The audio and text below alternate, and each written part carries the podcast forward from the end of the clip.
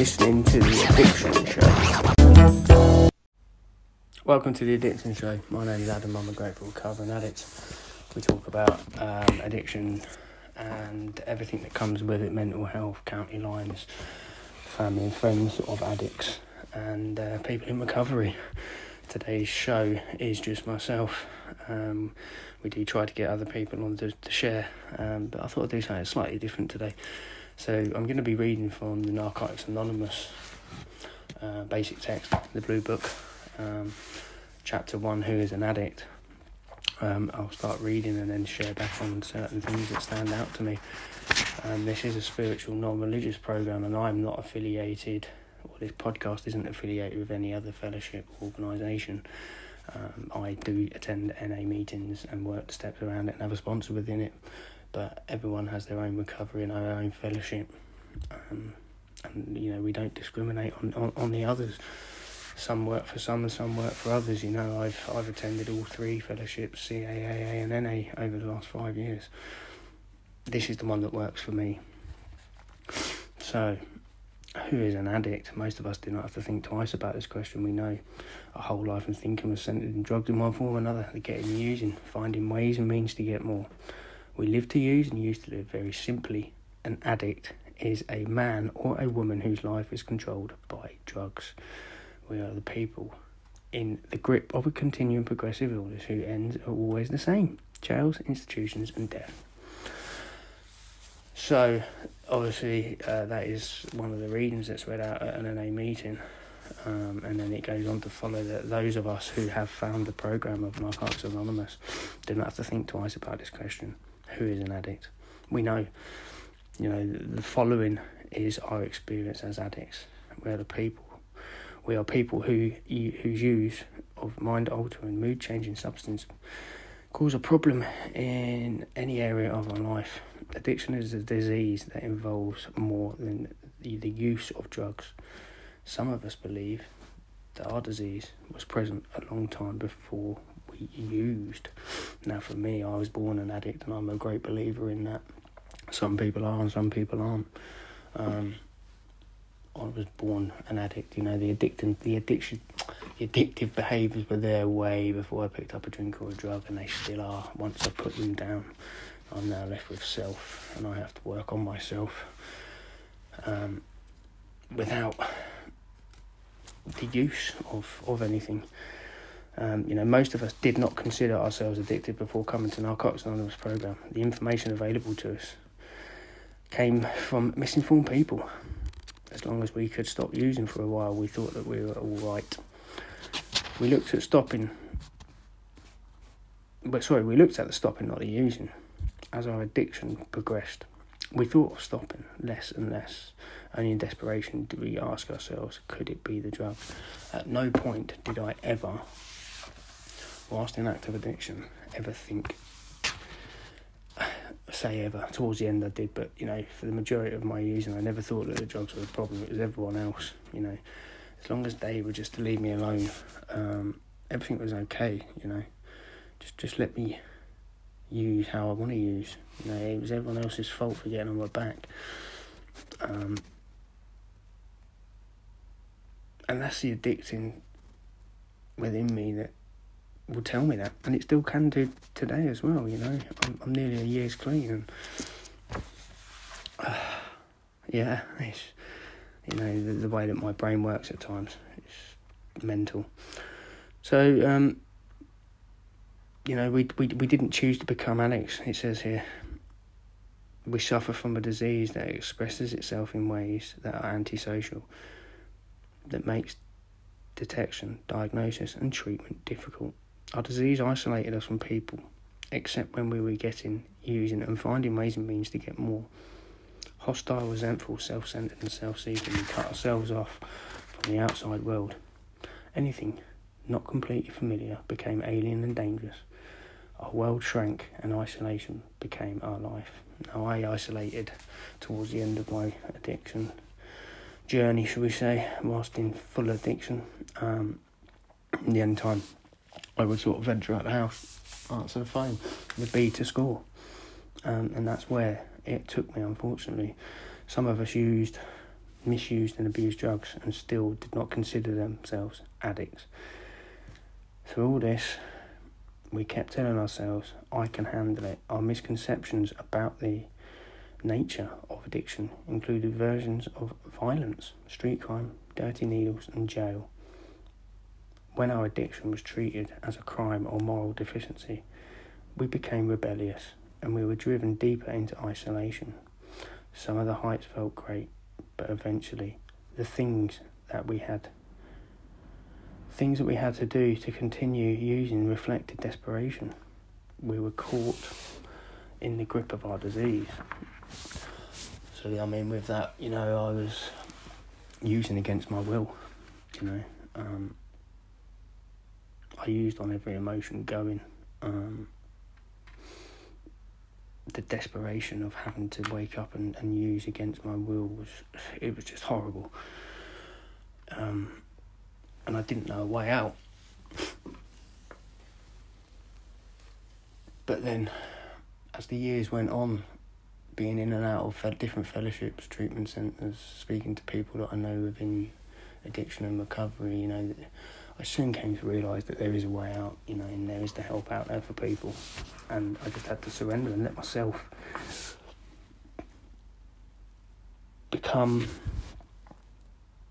open and honest and admit, you know, I'm powerless. Step one, powerless over my addiction. Um, so, you know, we manipulated people, we focused we, we were forced to survive a way that we could. You know, we manipulated people and tried to control everything around us. We lied, stole, cheated, sold ourselves. You know, I sold absolutely everything. Um, and in the end, when it, it got to me having to go out and commit crimes to provide for my drug addiction, um, you know, I'd, I'd go to shops or houses and, and, and I'd rob something that would, or steal something that, it, it wasn't how much can I get for that, it was what, you know, what drugs can I buy?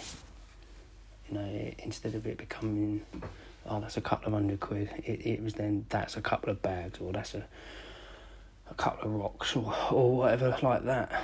Um,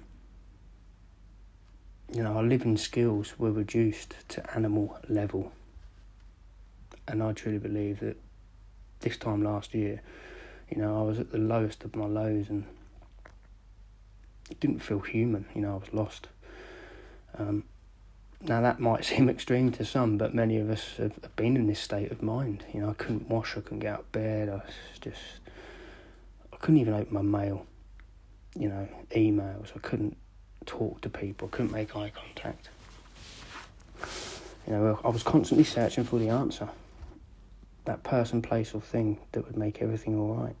And I lacked the ability to cope with a daily living. As our addiction progressed, many of us found ourselves in and out of institutions. Three experiences indicated that there was something wrong with our life. Um, we wanted an easy way out. You know, I always wanted that easy way out. Never wanted to deal with anything. I there was a problem, I'd, I'd think it, would pass or it would sort itself out. It never did. You know, so I just didn't know how to deal with anything at all. Life on life terms. We were trapped in the illusion of what if, if only.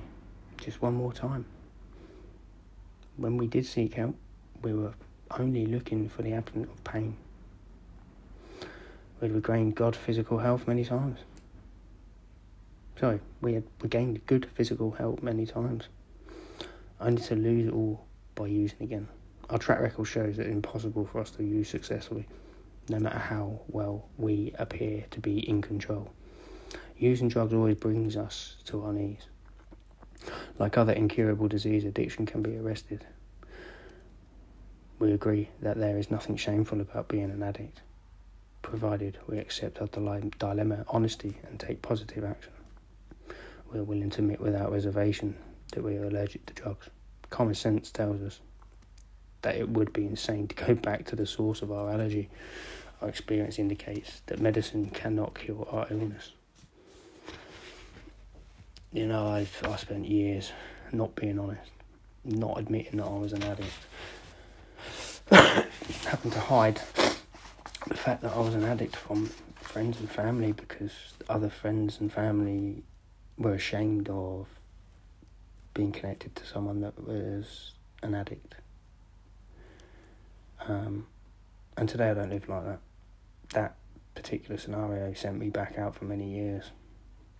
So, you know, I don't go around shouting that I'm, I'm addicted to drugs and things like this. And, you know, I, I'm honest. If people say to me, you know, oh, do you want a drink? Or I just say no. I have a disease of addiction. Um, and then, you know, if they, if they want to know and they go into things, I, I tell them a bit more, but I don't shout from the rooftops anymore. Don't need to. You know, because I, I focused all my energy on that at one point and it didn't do me any good at all. It took me away from the principles of recovery that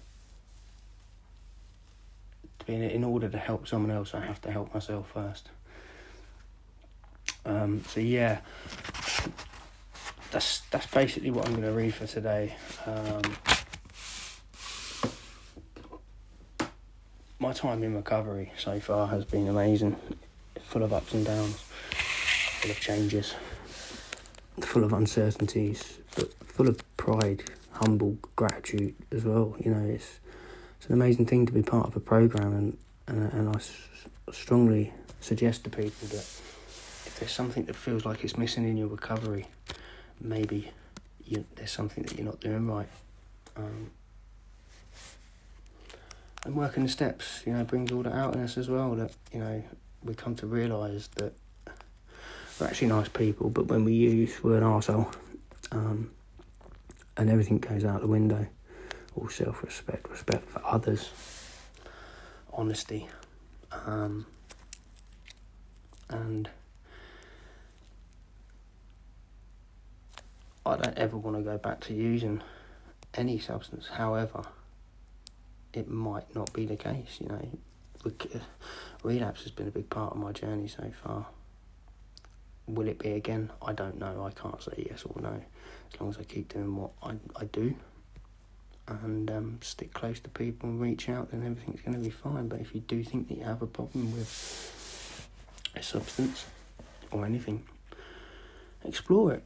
You've got nothing to lose. It's scary, you know, because you, you, you start to see the real you and, and your behaviours and the people that you've harmed, and but you also see other people and what they're really like, their needs for you, and, and such things like that. So I'm going to leave it there. It's only a short one today. Um, but if you do want to appear on any of the podcasts, let us know. Um, but yeah, my name's Adam, grateful recovering addict.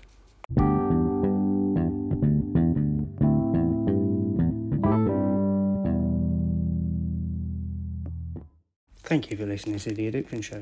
If you would like to appear on a podcast, please email us at addiction underscore help at AOL.com.